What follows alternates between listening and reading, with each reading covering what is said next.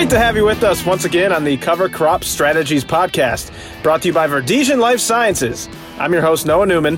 First generation farmer James Hepp is on the hot seat this week. Let's waste no time diving right into the conversation. Here's James.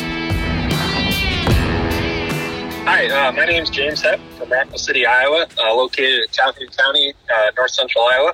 Uh, I farm row crop, corn, soybeans, 1,400 uh, acres, and I've been incorporating cover crop more and more each year. Uh, I also do a lot of strip till with it. Um, the last few years, I've been doing a lot of rye. Well, we'll get into the details of your cover crop uh, system there, James. But I wanted to start with a little bit more about your background. Just just give us your origin story. Do you come from a farming background, or are you first generation, or, or tell us about that? Yeah, um, actually, I'm a first generation farmer, and uh, I just had a, an article in the in a magazine here recently by uh, Darcy Maulsby, and it kind of tells my story. Uh, grew up in Rockwell City. Uh, my dad's a mechanic, had a repair shop. Uh, I was always around farming. My grandpa farmed, um, but just never had the chance to farm. Uh, so I went to uh, did a lot of FFA stuff in high school, and that really intrigued me um, and led me down my ag business career path uh, through Iowa Central and Northwest Missouri State.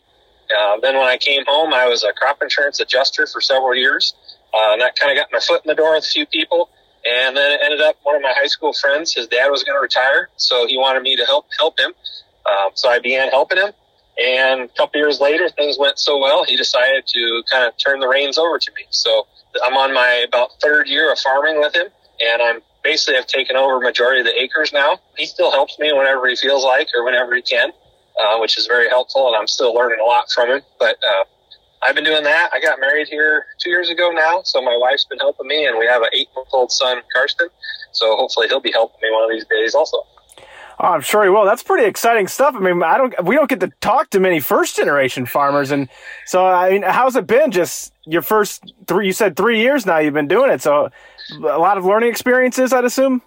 Yeah, um, with my crop insurance job, it, I had a lot of uh, like downtime in between stuff, so I was able to help a local farmer for several years, and uh, he kind of taught me everything I needed to know. Um, so I wouldn't. It, it, would be a lot harder transition if I wouldn't have worked for him. Uh, but like equipment operations, maintenance, all that stuff, I kind of learned all that from that guy. Um, so I kind of give him props for that. Um, so it hasn't been near as bad. Um, it just you know, you go from just farming a little bit more for fun to, you know, making decisions, paying bills. Uh, that gets kind of scary when you see all the zeros behind the money that you borrow for stuff. Um, but other, otherwise, it's been a really good transition. Um, Keith, the guy I farm with, I don't think you could find a better person, um, more understanding, more patient. Um, he's been very helpful. Uh, I think we've we worked together really well. He's taught me a lot. Uh, we've bounced a lot of ideas off each other. Um, there's not a lot of first generation farmers, but I think there could be in the future. Um, I've since my article has come out in the Progressive Farmer, um, I've had several people kind of reach out and ask kind of more in depth how I did it. And um, since then, there's been some people that say, "Hey, I've kind of started working with another uh, guy that's going to be retiring in the near future, and uh, I think we're going to try and do something similar," which is kind of the goal. Um, nothing against uh, big farmers, but it's nice to see young blood uh, and just you know have a family on the farm, and it's a good lifestyle. And um, if you do it right, you know it's uh, good for everybody. So that's kind of what I want to try and help people. And you know, if they have a side job, you don't need a ton of acres to make a living. And um, so uh, we've had a lot of good feedback from it. Absolutely. You have a great story. I mean, I'm not shocked that you're getting a lot of interest from it and hearing from a lot of people. That's great to hear. Let, us talk about how you're using cover crops. So, what, what was your big motivation for implementing cover crops into your system? Well, the guy I farmed with Keith, he was doing some rye for several years, trying it, and I seen it just looked like there was a lot, a lot of benefits to it. Um, so I kind of jumped in head first a little bit. A couple years ago, I did 80 acres, and uh, I felt like I did about everything wrong that you could do wrong, but it turned out really good. The beans were in the mid 60s, and the beans that were not in cover crop yield the same. So I knew I didn't have a penalty there.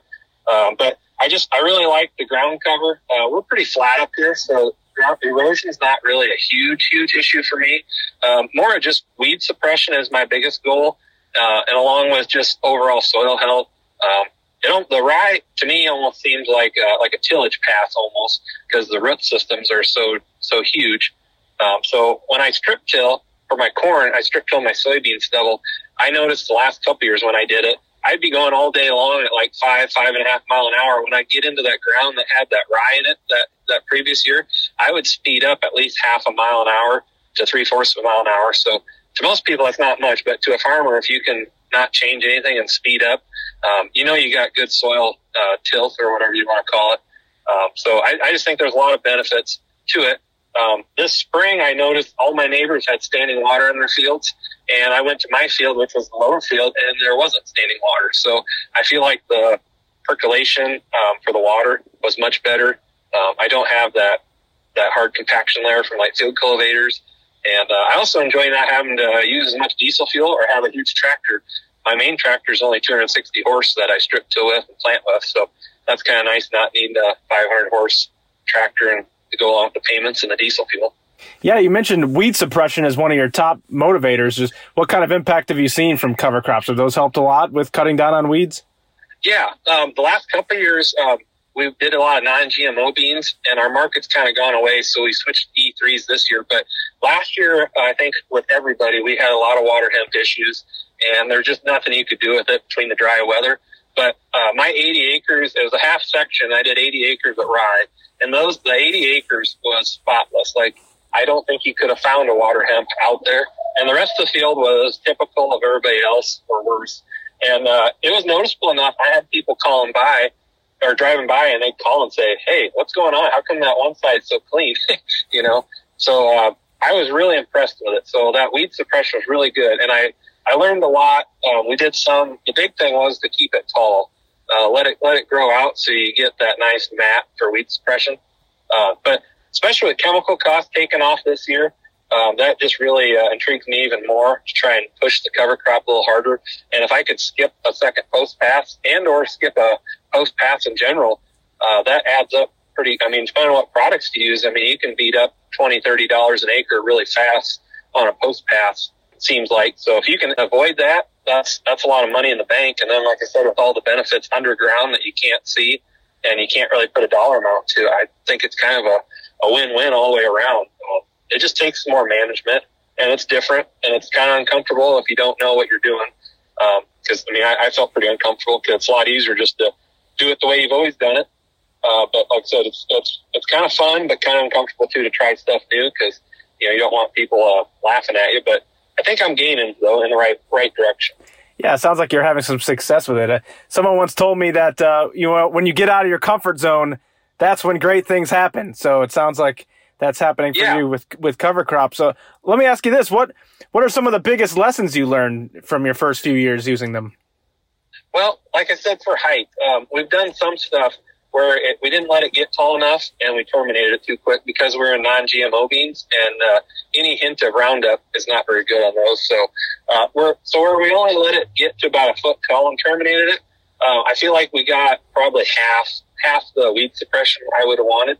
Uh, but when I got let it get you know over knee high, mid thigh, I felt like our weed suppression was way way better. Um, and and it's really scary because it looks terrible out there. Like it's hard to see your beans, and you're literally just doing it by faith. Um, but it does work out. Um, but that was kind of my biggest thing was getting it taller. Uh, in the past, we rigged up an old oat seeder on our Hagie. We have a small DTS 10 Hagie, and we had an oat seeder out the back. And we could get about 15 to 18 rows um, at a time with it, spreading that right in standing corn. And that worked pretty good for virtually costing nothing. Uh, but we hated running down stuff. And um, I just, this last year, we seeded it after harvest. And I really couldn't, besides having that early growth, I really couldn't see a lot of difference between them. And uh, it's just, it's a lot more work using that Hagie. Because, um, like I said, you worry about running over corn. And now with the higher corn prices, you hate to be knocking ears off when you got five and six dollar corn, um, doing that and stuff. So, and like I said, also, uh, I don't really worry about the erosion as much for that early growth in the fall. So I've had really good luck where it barely grew at all in the fall, but come spring, once that snow's gone, that stuff just takes off like a rocket and it really starts growing and it looks good. This year I got a little nervous and I put my residual down and I learned, I doubt, I, I, I kind of learned if you put your residual down, you might as well kill the the rye because it pretty much stunted it. Because there was areas where I didn't put residual down and the rye kept growing, but where I put my residual down, which worked really good, um, it just stunted the rye growth. The rye just quit growing. So I did learn that, which that was really interesting, and I had no clue that was going to happen because um, I planted my beans in a rye that was about six inches tall, and that planted just beautiful. And then I let it grow for a couple weeks, and I went out there and put my residual down because uh, I had a few pockets where the rye stand wasn't as thick as I liked, and I wanted to make sure I kept the weeds out. So I just sprayed the field. But that was the one thing I learned last year was my residual uh, will just stop your growth. Let's burn a quick timeout and thank our sponsor, Verdesian Life Sciences. They have a special message for you. At Verdesian Life Sciences, we believe that supplying healthy water and soil for the next generation is just as important as supplying efficient nutrients for every crop farmers grow. For us, sustainability and profitability go hand in hand. That's why we call ourselves the Nutrient Use Efficiency People. We have dedicated ourselves to providing prescriptive nutrient use efficiency solutions that improve plant uptake and reduce fertilizer losses, helping preserve the environment and make the most of your investment. Learn more at VLSCI.com. Now, back to the podcast. Yeah, so you mentioned that you use the high boy. What other equipment have you used to seed cover crops, and and what pieces of equipment do you like the best, and which ones maybe have you had some issues sure. with? Well, so we have the old Hagie, and we uh, we rigged it up where it runs through our Raven box. So we we had to manually calibrate it um, to figure out. We were trying to get 50, 60 pounds to the acre, uh, but we we rigged that up on the back of the Hagie, and uh, that worked really well. And then, like I said, last year I still used the Hagie but I just went out there after we combined. Um, I probably should have got out there sooner, but it was a few weeks went by, and then I went out and seeded it, um, and that worked really well. But I bought a similar seeder just like it at an auction um, last year. I didn't get around to using it yet, but I bought that, and that's like a pull style. So I'll be able to just put that behind any of our old tractors and uh, just kind of go out there and count rows, and it should should do about the same thing, get 16, 16 rows at a time or so. Um, and that that works really good for a very low budget. Um, I think when I get my cover crop more fine tuned, I would really like to get like a Gandy or some of those. There's a lot of different styles, um, like an air seeder, and mount it to like a toolbar that's like 40 feet wide. Um, so then you're getting the hose drop down and doing it after after harvest. Uh, I'd really like to do that, um, but I'm still kind of experimenting on timing. And then, of course, the farming, nothing's the same year to year. Um, so every year is different. But I feel like I'm onto something, but when I get it more polished, though, I would like to invest in more of like a, an air seeder style um, application. Yeah, those air, air seeders, uh, those sound like they're pretty popular right now. What um, it sounds it sounds like overseeding. You're big into overseeding. Tell tell us about that and the success you've had with it. Yeah, um, I know a lot of guys use drills, and I just don't have a drill, so we just started doing that over the top. Um, there's been years where uh, Keith used like a rotary hoe, and uh, after he seeded it, he went in with a rotary hoe, and we found that really didn't make a huge difference. Uh, I mean, it disturbed the soil a little bit. Um, vertical tills work too, but it just seems like for speed, we've been really happy with being able to drive over the top and uh, apply that cover crop. Um, some guys will use a vertical till also, and that works really good too. Um, but in the past, we've gotten by really good with just using just using that over the top, I guess, for speed and, like I said, not having to buy extra equipment. Gotcha, gotcha. And then, uh, so what what species have you experimented with? You mentioned rye, obviously. Uh, any other ones come to mind? Um, yeah, mainly rye. Uh, we tried some oats here a couple years ago, but I think it was so dry. My residual chemistry in the soil, the oats are really, really uh, picky. Rye will almost grow on anything, but the oats they just did not grow at all. So I was kind of bummed out. Um, I'm hoping to try that more uh, since I didn't put residual down with my post pass. Um, I'd like to do oats with my corn so that that's my plan for next year is to try and get oats put out here next spring and let that grow a little bit and then terminate it in my corn. Um, that's kind of my plan. That's what I'd like to do. Um, and, and maybe add some, uh, add different things to my rye. I'm not sure yet. I try and keep it simple. Uh, and I don't want to change too many things from year to year, so I kind of know what's working and what's not. But I would like to add species to it. I know a lot of guys have had more success with different species, um, but I'm working on that now. So I'm not, not really sure what else to try yet. But. Well, here we are. It's already the middle of August. I can't believe it. I, I know you're a busy guy. You're out driving around right now in your car. Uh, what's kind of on your um, to do list here in these next few weeks in, in terms of cover crops or something new you're looking to uh, implement uh, on your farm? Well, I'm kind of scouting fields. I'm going to do some pan testing on some soil. and uh, get like a pie pan, put dirt in it, the topsoil, and then uh, seed some oats in it, and then uh, water it and see if it grows. Kind of so instead of learning my hard lesson I learned here a couple years ago where the oats didn't grow. So I'm going to do that, and hopefully if that's a green light, then I'll start looking for a source for oats.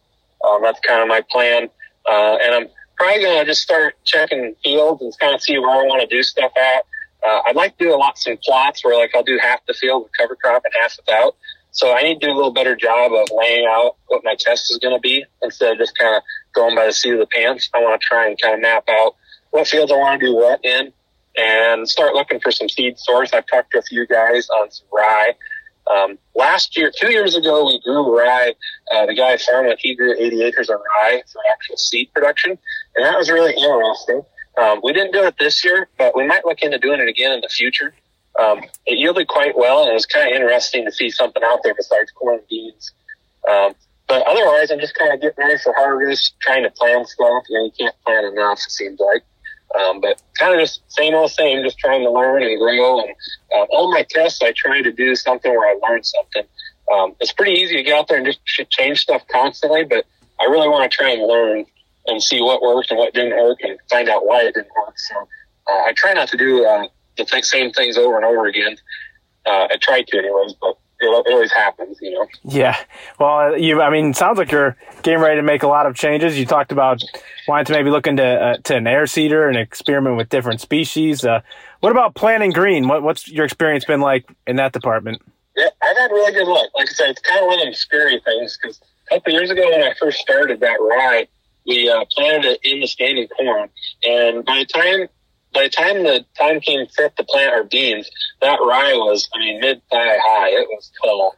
And uh, it was scary. I went out there and planted it. I mean, I couldn't see the ground, but I, I planted it and had real good luck with it.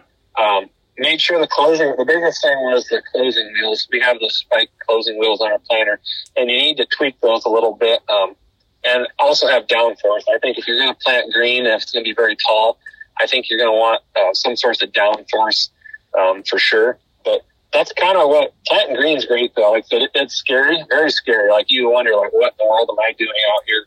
You know, the grass is taller than your hood almost on your tractor. But um, it just the biggest thing is I can tell anybody is don't judge it by looks because uh, last year we were out in fields and I honestly thought, man, I wonder if I should disc these beans down. And those are the beans that did 65 bushel. So they, they looked very sketchy, but uh, they yielded really well. I mean, the combine doesn't lie. They yielded well, and my ROI was very big because, like I said, I just I didn't have near the chemicals, uh, and I like so I believe that rye does so many. There's so much, so many benefits to that rye that you can't really put a dollar amount to. Yeah, especially with the, the nutrient scavenging. You mentioned input reduction. That that's huge. It seems like a big motivator for everyone right now. Yeah, and this year I really tried stepping up my tissue sampling, and I this is the first year I've tissue sampled beans. I've done corn in the past, but I did some beans that had rye in it this this spring, and it was part of the field. So I, I I did it where there was rye, and then I did it where there wasn't rye, like 50 feet away. So it should be pretty constant. But the the tissue samples came back a fair amount higher in the areas where the rye was. So I don't know. I'm, I'm hoping to do it more next year, but I would I would have to. I hate to assume, but I would think the rye scattered stuff, and it just could come back higher because the same same variety bean, and it was about 50 feet apart. I went over to the edge where I had rye, or I didn't, to try and get a fair sample. And uh, like I said, the numbers were higher, so I was I was impressed with that. And uh, I think even like future years, like when I had rye last year, it's corn now, uh, those numbers were a touch higher. And I normally fertilize stuff pretty similar until I get one corn blend, like a removal rate corn blend. So it's not like that part of the field would have been uh, treated differently. And uh, my tests were fairly close. So I mean, within 100 feet, it's hard to hard to blame anything else besides. Uh, like I said, I think that rye picked up some of that nutrients, held on to it, and then slowly released it like it's supposed to do. Um, and last year, I guess another thing I forgot to mention, but uh, when we had that frost, I know like on the radio, everybody was saying, "Oh, if you got tall cover crops, you're in trouble." But mine did the opposite. Like it got cold, but it was warm earlier, and I think the tall cover crop trapped the heat to the ground. And I, I did not see any stand reduction. Where our fields that didn't have cover crop, they had stand reduction in it from that frost. I believe it was last summer. So that was another one of those things where, man, if something happens, you got to just keep trying it because it's never the same. But I really have not had any negatives with cover crop besides you, uh, you just second guessed yourself a lot and you're like, am I crazy? Because like in my area, we're, we're pretty black land up here. I mean, guys really like to rip and field cultivate and field cultivate, uh, which nothing wrong with that. That works for them. That's fine. But I'm kind of the, I, I joke with people, I'm kind of the hippie in this area because when you're going through, you'll see tall corn stalks, you'll see some rye, uh, no-till, and um, I, I feel like my yields are just as good as theirs, if not better, but uh, it goes back to the ROI. You know, if, um, if I can spend $20 on rye cover crop and save $20 on chemical, I'm all for that because I personally don't enjoy spraying. It takes a lot of time and uh, costs a lot, but uh, it's all the benefits you get out of it too. So it'll be really interesting the next couple years. I want to keep testing stuff and adding it to it and uh, just see. But I really think that root growth underneath and the weed suppression, I think will be a big deal because uh, these weeds are getting smarter by the day. And um, I just, I think weeds are going to continue to be a problem. So if we can get those, uh, get those weeds kind of suppression a lot better, I think we'll be in a, we're setting a lot better, I think. Yeah, absolutely. Well, James, I know you're a busy guy, so I won't keep you much longer. But anything else you'd like to add um, or share with our listeners before we let you go? Um, well, my advice is just try it. Uh, don't don't do the whole farm. Like if you got an 80 or something, do 10, 20 acres and go out there and seed it. Uh, you, you don't need anything fancy, like dig out your grandpa's oat seeder or something like that and get it kind of fine tuned and try that or, or have somebody with a drill. Just go out there and try some and, uh, take note of it, take pictures, and then check it constantly, and then then see what the combine tells you. Um, the biggest thing is don't get uh, get down by looks because, like I said, sometimes it will look, especially if you're used to everything being black, clean, and great. You'll see your cover crop, you're like, man, this is crazy. But uh, like I said, the numbers talk, and I, I just really uh, encourage people to just try try some. You know, you're not going to be out much if you do 10, 20 acres, but I think you I think you'll like it. And um, if anybody has any questions, I'm on. Uh, I have my personal Facebook page, James Hepp. Um, anybody, feel free to shoot me a message, or um, if, or you can maybe post my contact info too on the podcast. But I'd be more than happy to uh, encourage people or answer questions, or if I don't know the question or the answer, I might know someone who does too. So, the biggest thing is just just try stuff. Uh, get outside your comfort zone. And that wraps up this week's edition of Cover Crop Strategies. Thanks again to James Hepp for joining us. And thanks to our sponsor, Verdesian Life Sciences, for making it possible. Until next time, for all things cover crops, head to covercropstrategies.com.